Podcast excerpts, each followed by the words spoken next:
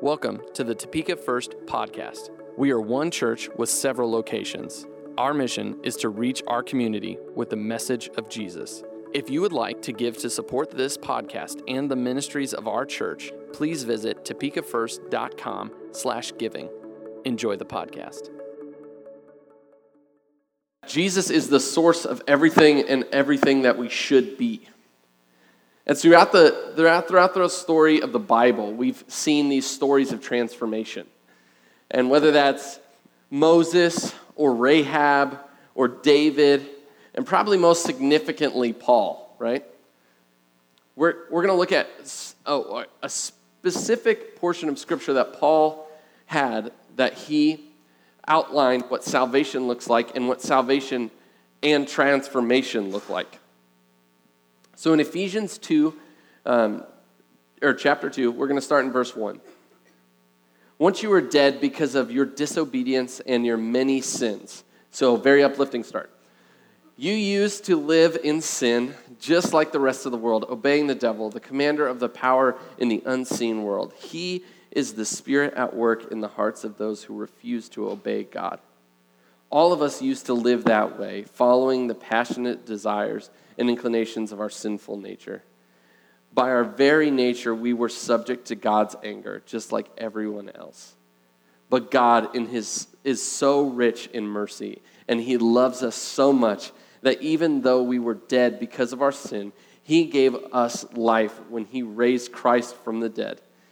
It is only by God's grace that you have been saved, for He raised us from the dead along with Christ and seated us with Him in the heavenly realms because we are united with Christ Jesus. So God can point to us in all future ages as examples of the incredible wealth of grace and kindness towards us, as shown in all He has done for us who are united with Christ. God saved you by grace when you believed, and you can't take credit for that. It is a gift from God. Salvation is not a reward for the good things we have done, so none of us can boast about it, for we are God's masterpiece. He has created us anew in Christ Jesus, so we can do good things He planned for us long ago. Let's pray real fast. God, I just pray that in this moment, You would show us what transformation looks like. You would show us what it means to follow You and be changed because we follow You. God, reveal that to us today. In Your name we pray. Amen. So this portion of Scripture is basically split into three parts, right? The first is like the former life in sin. That's like the first three verses, or the former life in sin. The second is the mercy of God. So God is so rich in mercy. So that's the next four verses from 4 to 7. And then the last section is kind of like the transformation power of salvation. This is Paul's salvation theology and what it looks like going forward. So I want to line these three sections of this 10-verse text up against the man who wrote them and his story.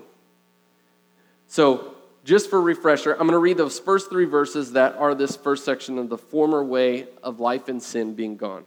So, once you were dead because of your disobedience and your many sins. You used to live in sin just like the rest of the world, obeying the devil, the commander of the powers in the unseen world. He is the spirit at work in the hearts of those who refuse to obey God. All of us used to live that way, following the passionate desires and inclinations of our sinful nature. By our very nature, we were subject to God's anger, just like everyone else. For us to buy into this portion of Scripture, it's just like last week in 1 John, we have to admit we're wrong, which is uncomfortable, right? Anyone who claims to be without sin isn't of God, like 1 John last week told us. I would warn each and every one of you, be wary of anyone not named Jesus of Nazareth who doesn't think they need the forgiveness of God. It's a scary place to be. I think if we're honest, we can all look at our lives and see areas where we've messed up. I can readily admit areas where I've messed up. And I think all of you in the room can join me in saying that you are not perfect. If we spend any time around each other, we're going to notice each other's faults. That's what community is. It's living authentically together, and living authentically together generally means we mess up every once in a while, right? How many of you and your families are perfect? You're like, hey, everyone who lives in my house and never does anything wrong. Yep, that's about right. Abby jokingly raised her hand. But yeah, that's the case.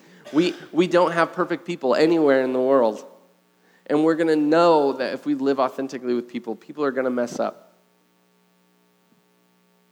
When we live in community, we know that nobody's perfect.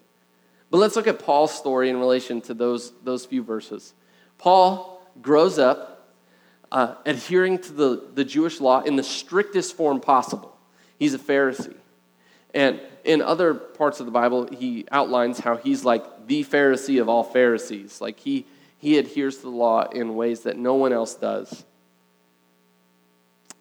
He then decides that followers of Jesus are heretics, that they're people that are so vastly against the will of God that he hunts them down and he tries to kill them all. And so in that attempt to round them up and kill them all, I'd say that's a pretty good example of sinning. Rounding up people and killing them is probably a decent example of what sin looks like. And I think the scary thing is it's misconstrued as righteousness. And that can happen to each and every one of us. We can misconstrue what the Bible says, and we march around in our sin, and it's actually what we think is righteous. And that's the scary thing. If we live a life that ends up going, oh, I'm so righteous in my anger or or whatever it is. But we forget the acts of Jesus, what Jesus has done for us. I think sin's deceptive. Sometimes it feels like the right thing. I was watching a movie recently, and I'm going to leave the name out for any of you who have not seen it yet. I don't want to spoil it. But I was watching a movie recently, and in it, the villain is hiding in plain sight. But the villain is advocating for peace. He's advocating for what is right. But we don't see the hidden motives there. And I think sin can be a lot like that, where when we're advocating for something that isn't true to the biblical definition of what good is. That's the problem, is that we hold up our own moral code and say, hey, my moral code is better than that of Jesus, than that of God.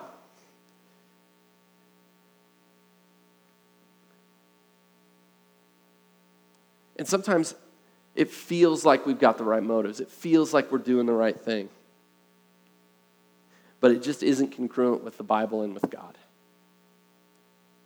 The important question to ask is, where in my life am I not living up to the standard God has already set for me?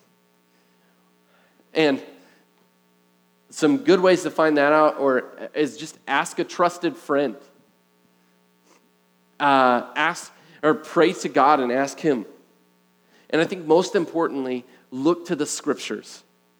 The thing that we miss out on so many times is that we base our theology on what people tell us and not what the Scriptures actually say.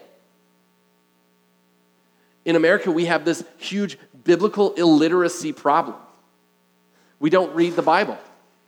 We don't know what it actually says. So we inform our theology based on what talk shows tell us, what politicians tell us, what teachers tell us, whatever. But we don't actually read the Scripture and look at it for what it actually is, what Jesus is actually commanding us to do. And that's the scary thing, is that we're informing our theology not from a trusted source.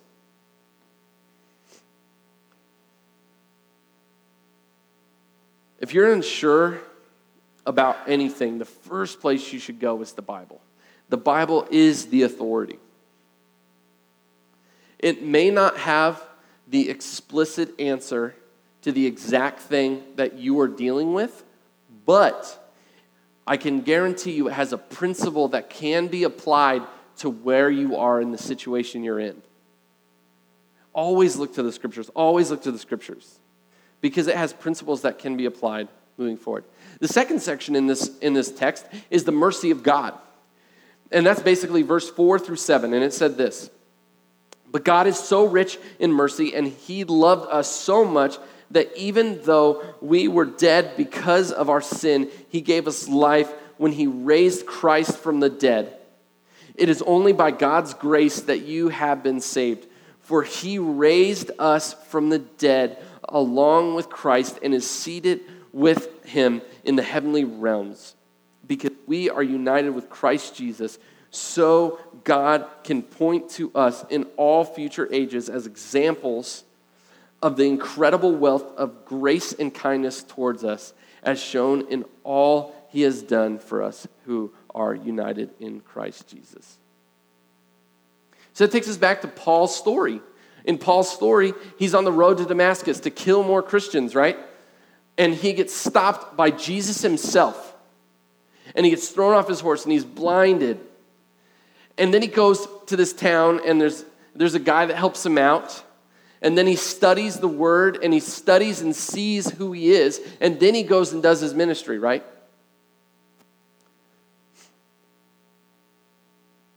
There's this moment in Paul's life where he sees God for who he actually is. And God questions him. He says, "Why are you persecuting me?" Jesus says to him, "Why are you persecuting me?" And it changes Paul's life. He then goes on to do so many great things. But there are so many stories of God's mercy and grace in the Bible. Just look at Jacob, Moses, Samson, David, and obviously the one we're looking at today, Paul. Those are like your childhood bedtime story greatest hits. That's what those people are. They're definitions of who God's grace and mercy are. Jacob was a liar. Moses was a murderer. Samson had an issue with women. David had that same issue. And Paul was a murderer.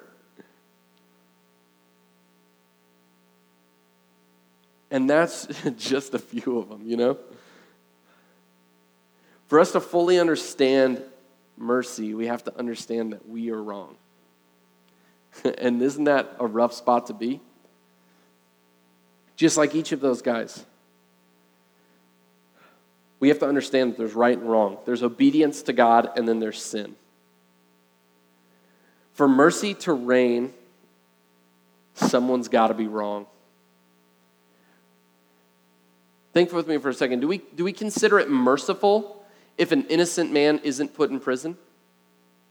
Is that merciful or is that justice? Justice. Innocent people don't go to prison, right? In an ideal scenario. But the innocent people don't go to prison because that isn't showing them mercy by sending them to prison, or by not sending them to prison, because they didn't earn prison. But mercy is someone who deserves prison and doesn't get it.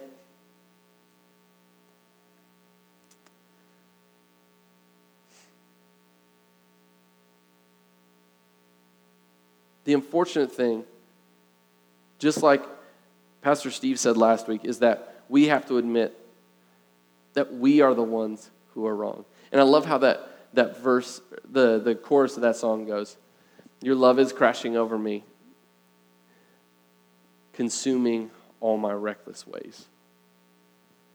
We have to admit that we have reckless ways. And that's kind of the theme of this section, is that we have to admit we're wrong before we can chase after the God who is right. But when we do admit we're wrong, it gives us a story to tell. Just like we talked about a few weeks ago. We saw in verse 7 that so God can point to us in all future ages as examples of the incredible wealth of his grace and kindness. Our testimony is an example of God's grace and God's kindness. I am the living example of God's grace and kindness. You are the living example of God's grace and kindness. And that's what we have to show the world. We have to show the world that he is grace and kindness. He is these things. He is mercy. And then there's this transformation in power. And that's verses 8 to 10. And God saved you by his grace when you believed. Salvation is not a reward for the good things we have done. So none of us can boast about it, for we are God's masterpiece. He has created us anew in Christ Jesus so that we can do good things he planned for us long ago. Think about why Paul's remembered. Paul wrote half of the New Testament, basically. He brought the gospel to Greece. He brought the gospel to Rome. He covered half of the known world, basically, with the gospel of Jesus. He was shipwrecked, he was beaten, he was stoned. He did all these things for the cause of Christ because he was transformed by his encounter with Jesus. And if Paul had met Jesus on the road that day and not been transformed, there would be a missing section of Scripture. There would be a missing moment in the story of Christianity because Paul wouldn't have lived up to who he was. But that wasn't good enough for Paul. When he encountered truth, when he encountered God himself, he couldn't help but change. He couldn't help but change who he was. And centuries and thousands of years later, we talk about Paul because he changed. He was changed by who God is. We talk about Paul because he went on to do all these great things, all these things for the kingdom. We don't remember Paul as a villain, though he murdered what would guess hundreds and thousands of people. We remember him for sharing the gospel to places that had never been seen before. But it's important to remember that after his encounter with Jesus, Paul isn't perfect. You know, in Romans 7:25, he says this, "Thank God, the answer is in Jesus Christ our Lord. So you see how it is. In my mind, I really want to obey God's law, but because of my sinful nature, I am a slave to sin." He in other versions it says, I know what I want to do and I don't do it. I hate that, you know? Like he's like, how many of you been in that scenario where you're like, I know the good I need to do and I'm just not. And I don't know why, you know, I'm so angry in this moment. I don't know why I was so selfish in this moment. I don't know why I was so greedy in this moment.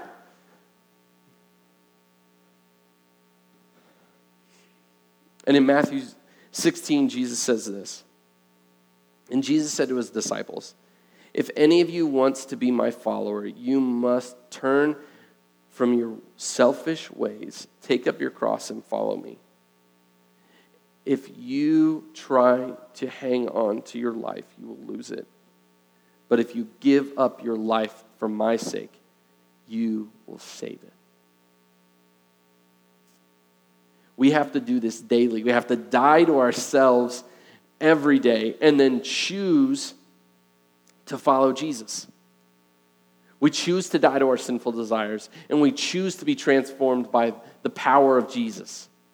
The other interesting thing about this scripture, and I don't know if you've ever thought about this in the context of where it lines up in the gospel, is Jesus tells them this story, this metaphor of the cross before he's ever been crucified.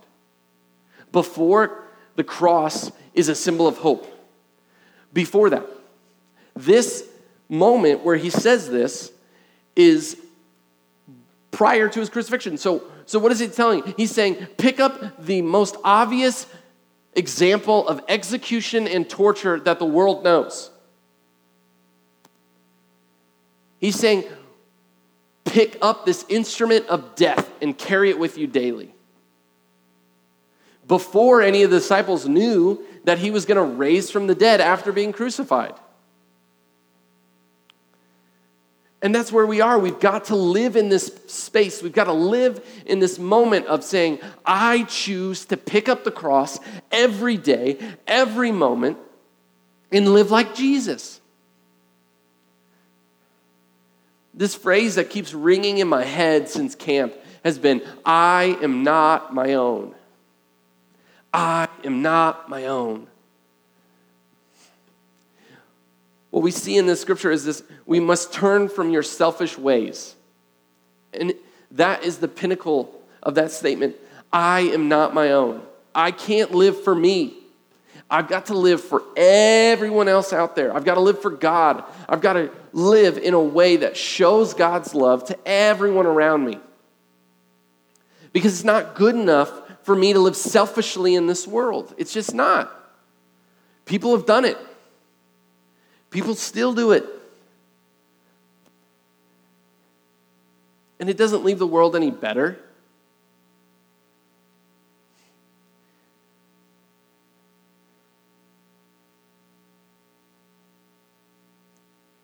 And I love in that passage in Ephesians.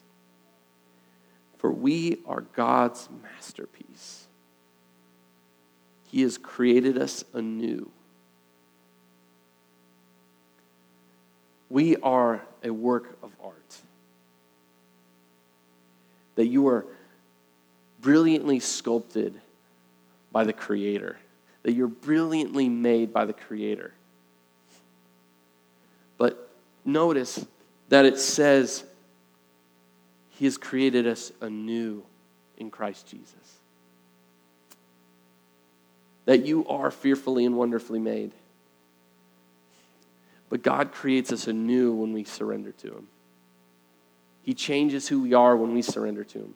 We become that masterpiece when we surrender to Him. So many of us want to be God's masterpiece before we've surrendered to Him. So many of us want our way of doing things and all the benefits of following Jesus without having to. That's the scary thing. We want God to reconcile His gospel to us instead of reconciling our lives to the gospel. So this morning, this transformation power is symbolized in the cross. That I'm asking each and every one of you to pick up your cross. What does that look like for you? Is that greed? Is it selfishness? Is it lust? Is it anger? Is it dishonesty? What is it? What is it that is your cross that you have to die to daily? The sinful desire that you have to die to daily so that you can be transformed, you can be made new, because God doesn't want to leave us where we are. He puts far too much value in us for that. As the band comes, let's pray. God, in this moment, would you transform each and every one of us? Would you change who we are? You are the God who changes everything. You are the God who shapes everything. You are the God who does so much. God, I pray that we would submit ourselves to you, that we would fall at your feet,